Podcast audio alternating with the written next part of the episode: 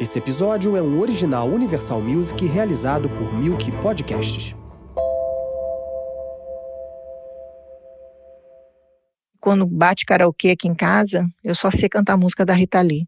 Não consigo cantar outro tipo de música, é só a Rita Lee. Não sei o que, que acontece que o meu inconsciente, subconsciente e consciente me leva a vovó Rita, porque agora carinhosamente ela se titula e chama de vovó Rita. Eu acho isso tão carinhoso, tão lindo.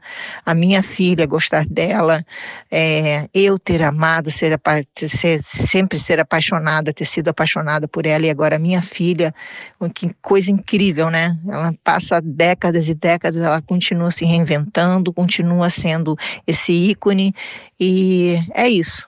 Rita Lee para mim é uma grande mestre uma baita de uma guru. Olá, eu sou Adriana Pena e esse é o terceiro episódio do Identidade Musical dedicado a Rita Lee. Não foi à toa que convidamos Xuxa, a eterna rainha dos baixinhos, para abrir esse episódio, já que vamos falar justamente do que é ter crescido ouvindo Rita Lee. Sua empresária Silvia Avena, seu biógrafo Gui Samora e a apresentadora Sara Oliveira também foram abduzidos por essa vibe ritaliana quando eram crianças. Minha primeira, minha primeira percepção da Rita foi quando eu tinha um ano de idade, que me mostraram uma música, minha mãe, que já curtia ela, mostraram uma música chamada Maria Mole.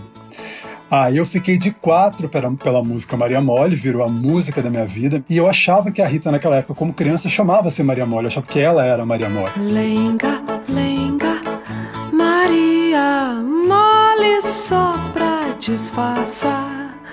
Trabalho que é bom nenhum, não faz força nem pra soltar.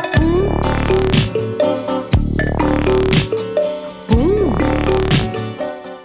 Ela tem essa conexão com as crianças e, tipo, é muito natural essa conexão. E eu achava que a Rita era um ET que vinha de disco voador para Terra. Eu tinha toda uma, uma historinha na cabeça. A Rita, até por não ter aquela figura tão, digamos, à primeira vista feminina, isso que a Sara fala, não ter o peitão, é uma coisa muito andrógena. A gente, enquanto criança, a gente pode ver uma criança ali. Eu enxergava uma coisa meio é um ET, uma fada, uma criança mas eu estudava numa escola, uh, o Grupo Escolar Marechal Floriano, uma escola estadual, que fica a alguns quarteirões da casa da Rita. A Rita passava de jipe em frente à escola e as professoras falavam: gente, olha a Rita ali. Claro que com 8, 9, 10, eu não sabia quem ela era, mas achava lindo uma mulher dirigindo um jipe. Rita deixou sua marca em diversas mulheres que se aventuraram na música depois dela. Entre elas está Fernanda Abreu, que lembra como se fosse hoje de sua primeira vez. O primeiro contato que eu tive com a música da Rita Lee foi ela nos Mutantes, numa música chamada Top Top. Eu tinha 10 anos de idade e peguei minha primeira mesada e fui numa loja de disco comprar o compacto dessa música. E eu fiquei muito impressionada. Eu ouvia sem parar aquela linha de baixo do Liminha, a, aquela música maravilhosa, super dançante. E eu me lembro da minha mãe falar: Para, minha filha, você tá dando, fica dançando sem parar com essa música o tempo inteiro, repetindo o tempo inteiro.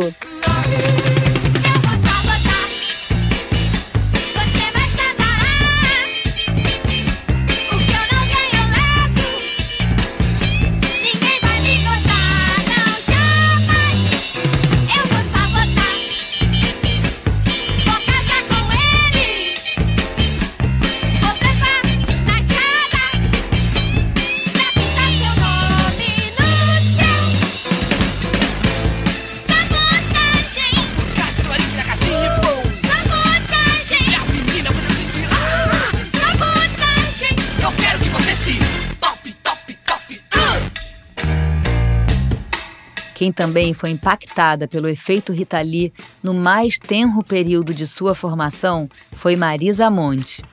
A música da Rita Lee entrou na minha vida definitivamente a partir de 75.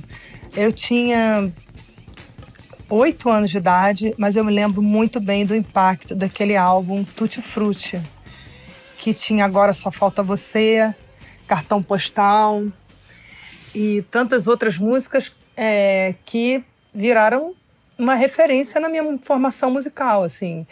Dali para frente, ela arrombou a festa da minha vida, entrando com tudo. É uma música que também está nas minhas reminiscências de, de juventude, de, de infância. Eu acho que não é nem da fase de adolescência, eu acho que é mais antiga que isso e que eu adoro, que é Coisas da Vida. Adoro. Quando a lua apareceu,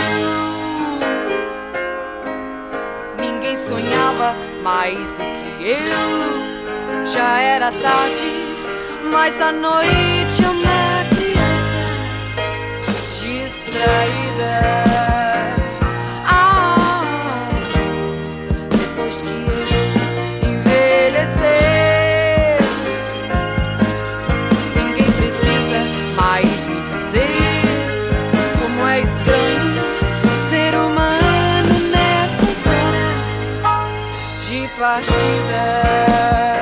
Sempre fez questão de estreitar essa relação com o público infantil.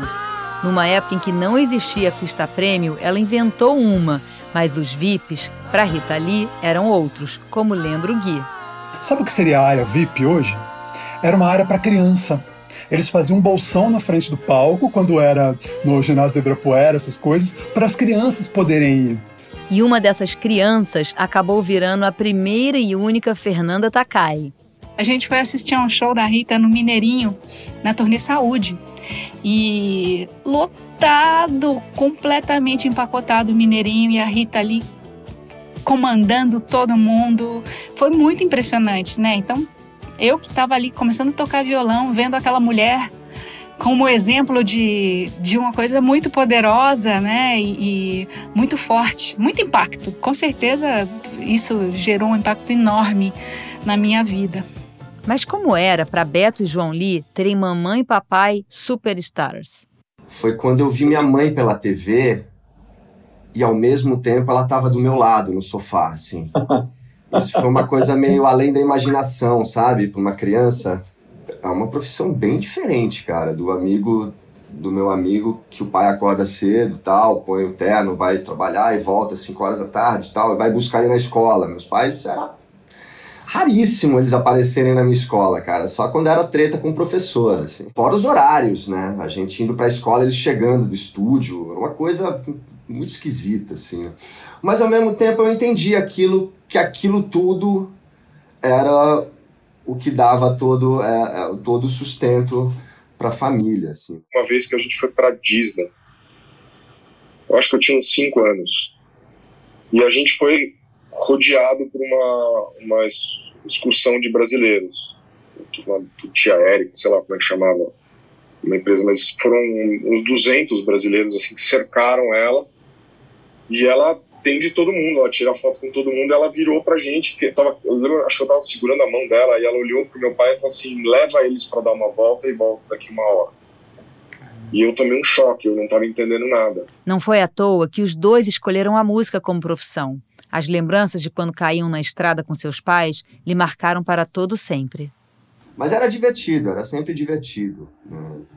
Mesmo com família, né? tiracolo, eles sempre davam um jeito de tornar a estrada um lugar divertido. Foi muito louco, assim, foi uma foi uma uma infância muito interessante, assim, muito uma viagem maluca. Foi, foi divertido demais. Queria poder viver tudo de novo. João, que está lançando uma compilação onde atualiza alguns clássicos de Rita e Roberto para as pistas, viu uma oportunidade de agradecer ao que aprendeu com eles. E a minha ideia seria fazer a fusão disso com a, então, a fusão da vida dos meus pais com a minha, uh, através da música. Aqui estamos nós, turistas de guerra,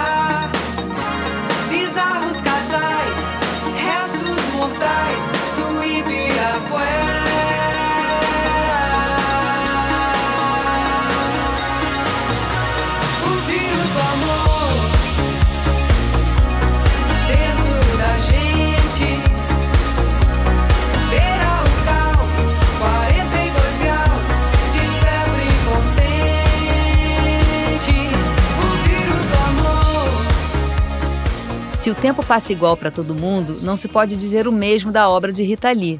Até a novíssima geração TikToker já está ligada. E várias vezes as pessoas me marcam e falam: Você já viu o TikTok da entrevista com a Rita? A Rita falando que era pra gente estar igual os Jetsons é, voando agora, ou ela falando quem é que são esses caras que estão no poder com essa cabeça, ou ela falando, né, de, de liberdade feminina, enfim.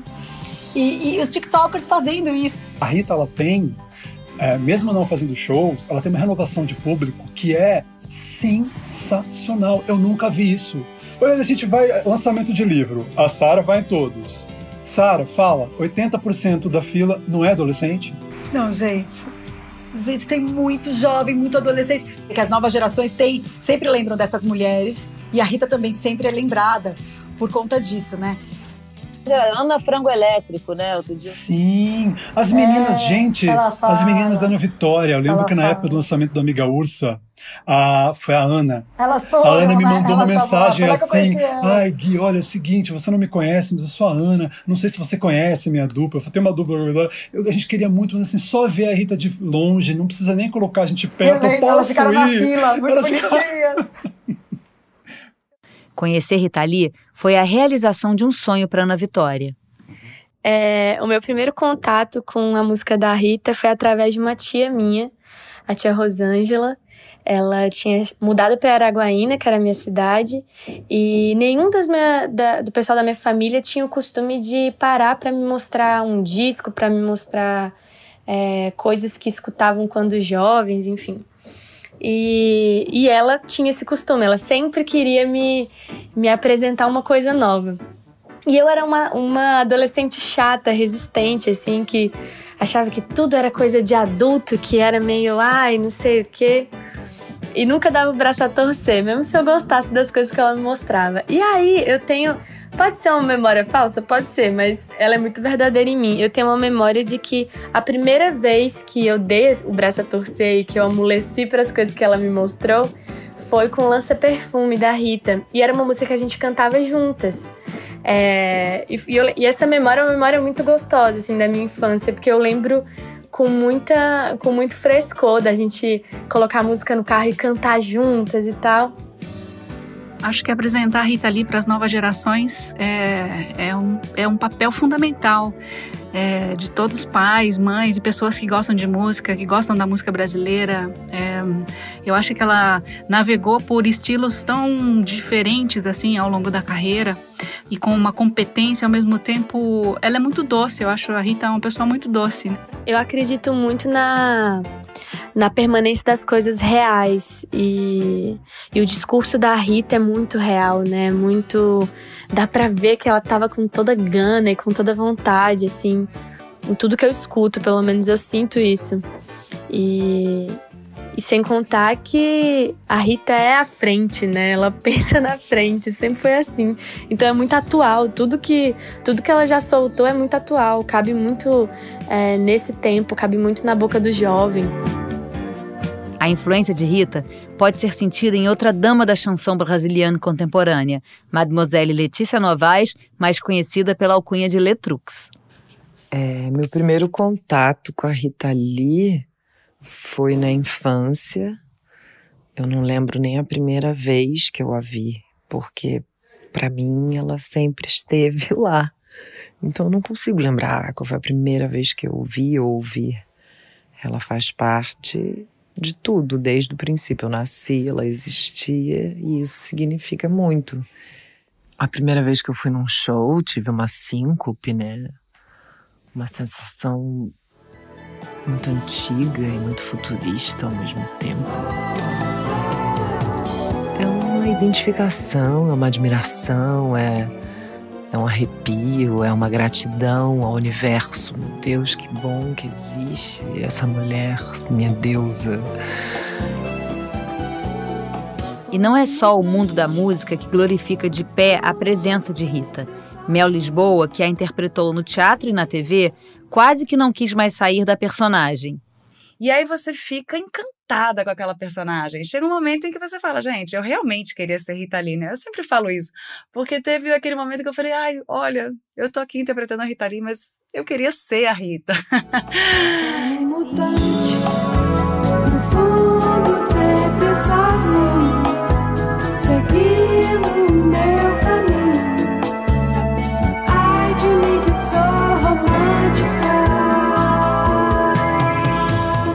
Esse jeito leve e sedutor encantou um outro ícone feminino que coligou com ela no minuto que a conheceu, Hebe Camargo. Toda vez que a Hebe, nos shows da, da, da, Rita, era muito engraçado. Ela queria ficar o mais próximo do palco possível, mesmo que tivesse aquela gentarada na frente do palco. Por quê? Ela, em algum momento, ela subia no palco e ela ia cantar só de você com a Rita. Será que a gente ainda será a velha história de amor que sempre acaba bem? meu bem, meio demodê pra hoje em dia. Antigamente tudo era bem mais chique, porque a gente nem sabe porquê. Mas acontece que eu nasci pra ser só de você. É claro que a sorte também ajudou. Ultimamente, um romance dura pouco. Cola seu rosto no meu rosto enrola seu corpo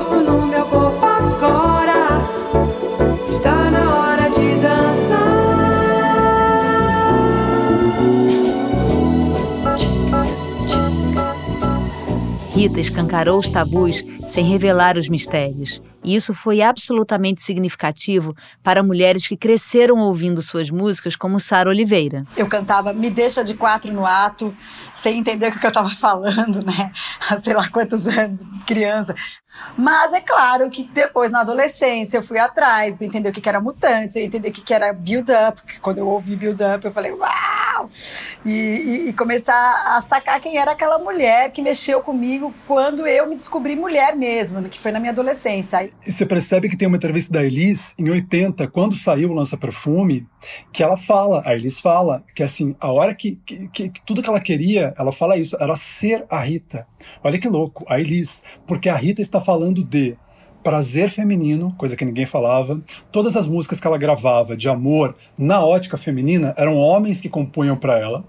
Quem é a mulher que falava de menstruação, de orgasmo feminino? Então eu acho que isso os adolescentes também estão conhecendo o seu corpo, os meninos, as meninas, não importa o gênero é, é, é, é e a orientação sexual.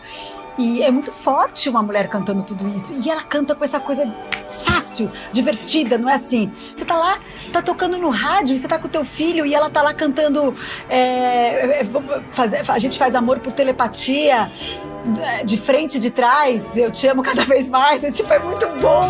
Nós dois a fim de cruzar a fronteira numa cama voadora fazedora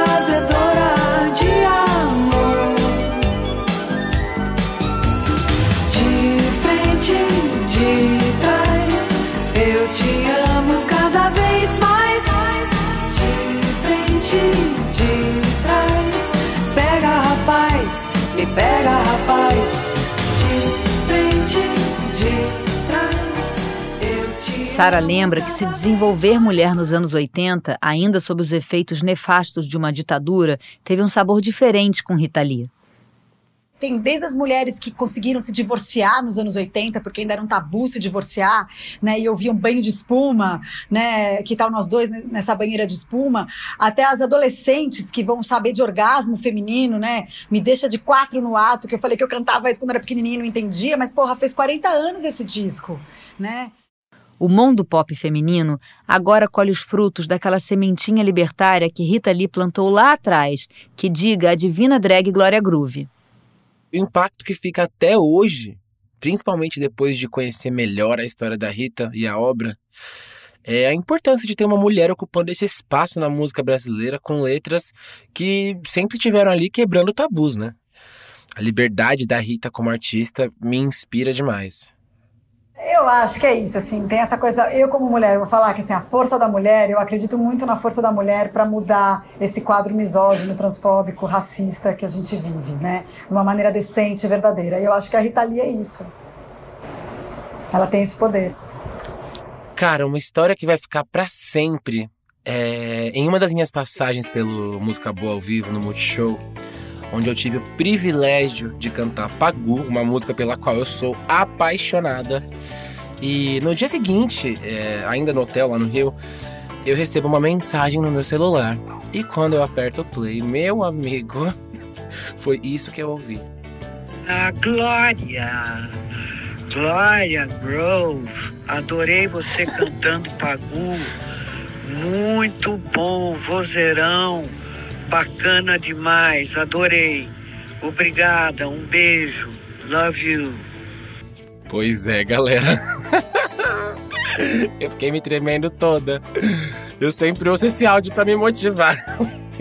Enfim, depois disso, eu só fiquei ainda mais fã. E ter a validação de uma estrela como a Rita, sendo uma drag queen cantora no Brasil, é o tipo de coisa que faz a gente pensar: fama de porra louca, tudo bem? Beijo. Minha força não é bruta. Não sou freira, nem sou puta. Porque nem toda feiticeira é corcunda, nem toda brasileira é bunda. Meu peito não é de silicone. Sou mais macho que muito homem.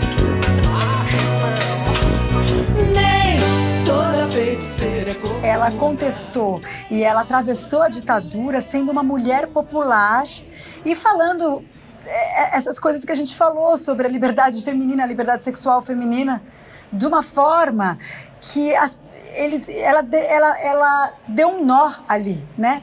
Ela, tipo, como que eu posso dizer? Ela deu um olé ali na ditadura. Isso é muito Mas inteligente. completamente. Foi é de muito uma inteligente. Eu acho que assim, quando a gente fala, por exemplo, é, é, Banho de Espuma, por pouco não saiu.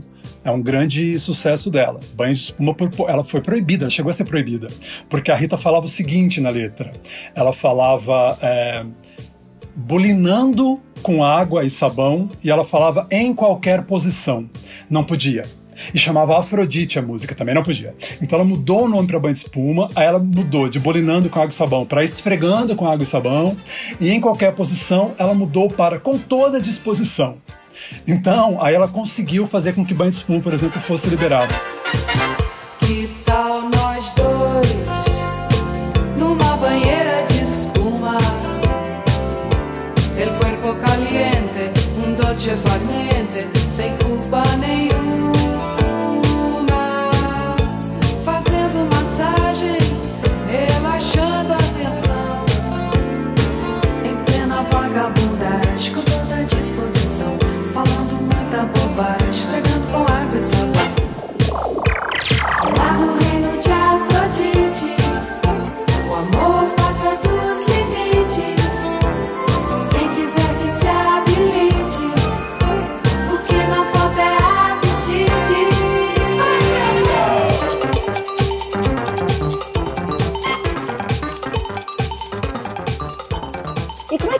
Se importava com sutilezas como Túnel do Amor, mas liberava um refrão como Orra Meu?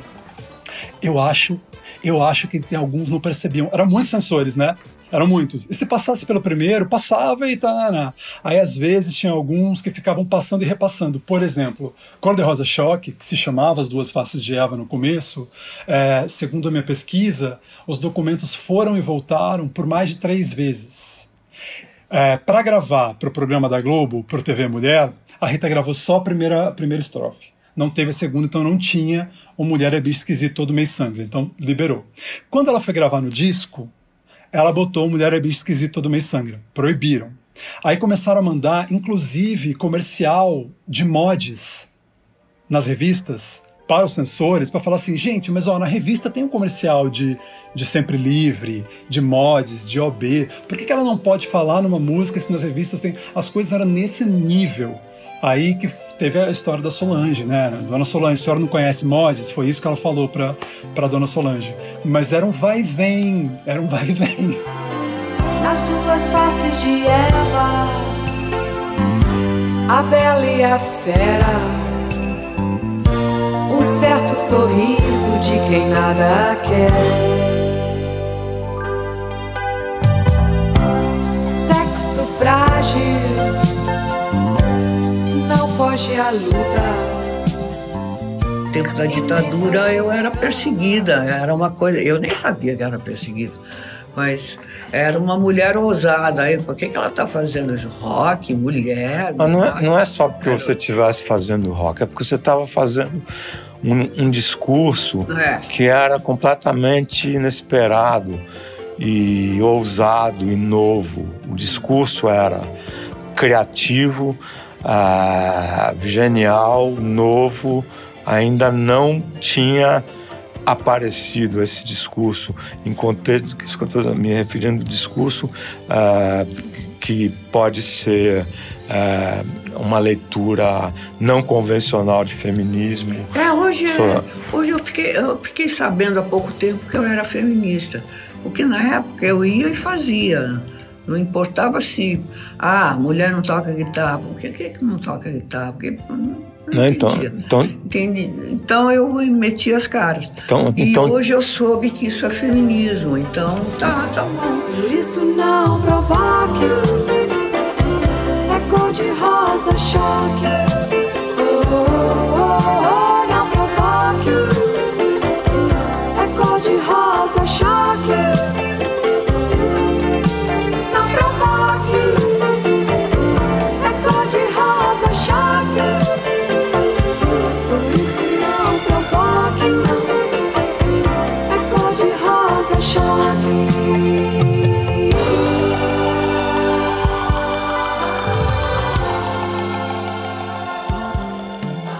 Eu acho que a Rita ela abriu é, portas para coragem, né? O discurso dela é, é muito corajoso e na época era um discurso muito novo na boca de uma mulher.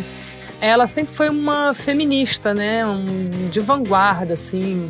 As músicas falando sobre a emancipação, a liberdade, sobre a mulher propriamente dita, né? A condição feminina dentro de um meio extremamente masculino que é a música, né? Onde ela e eu também estou inserida, mas onde ela, né, fez a sua história, né?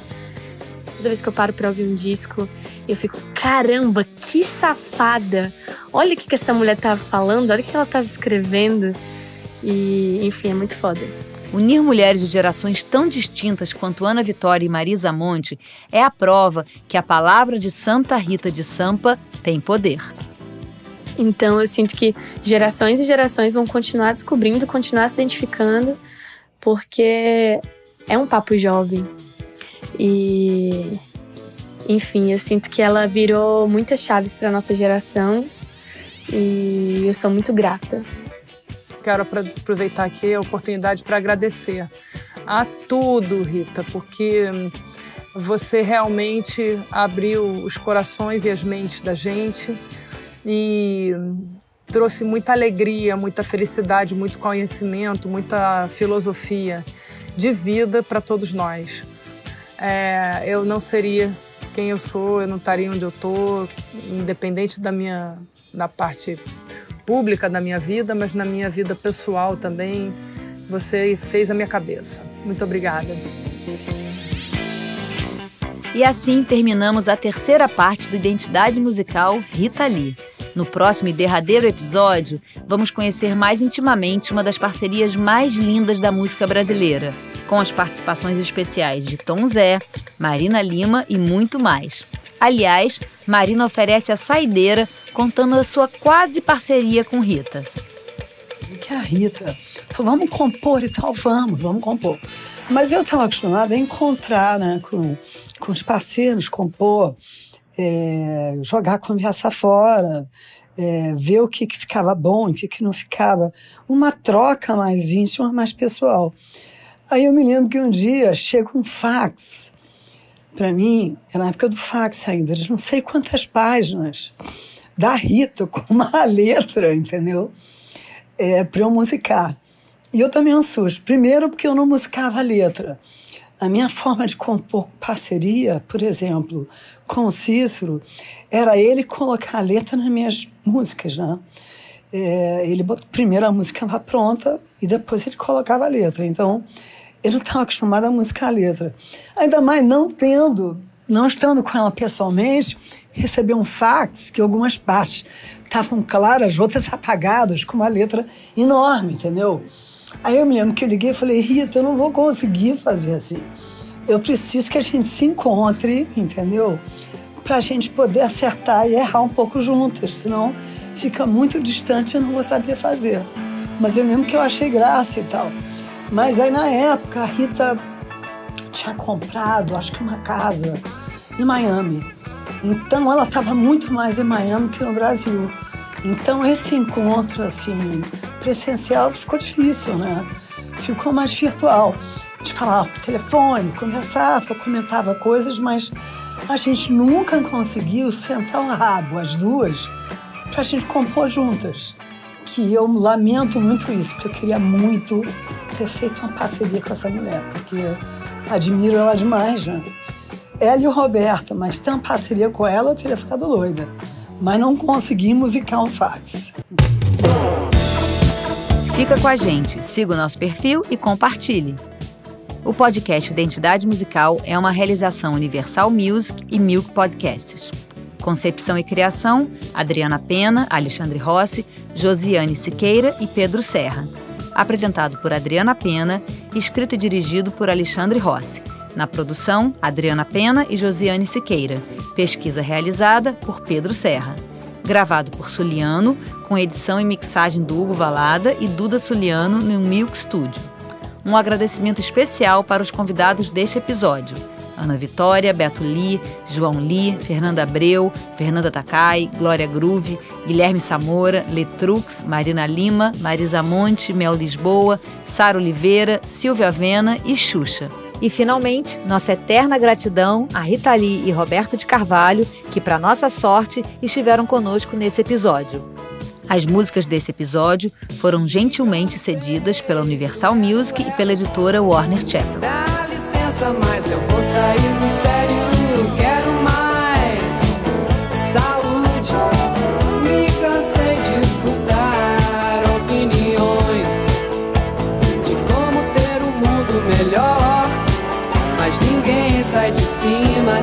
shopping no more.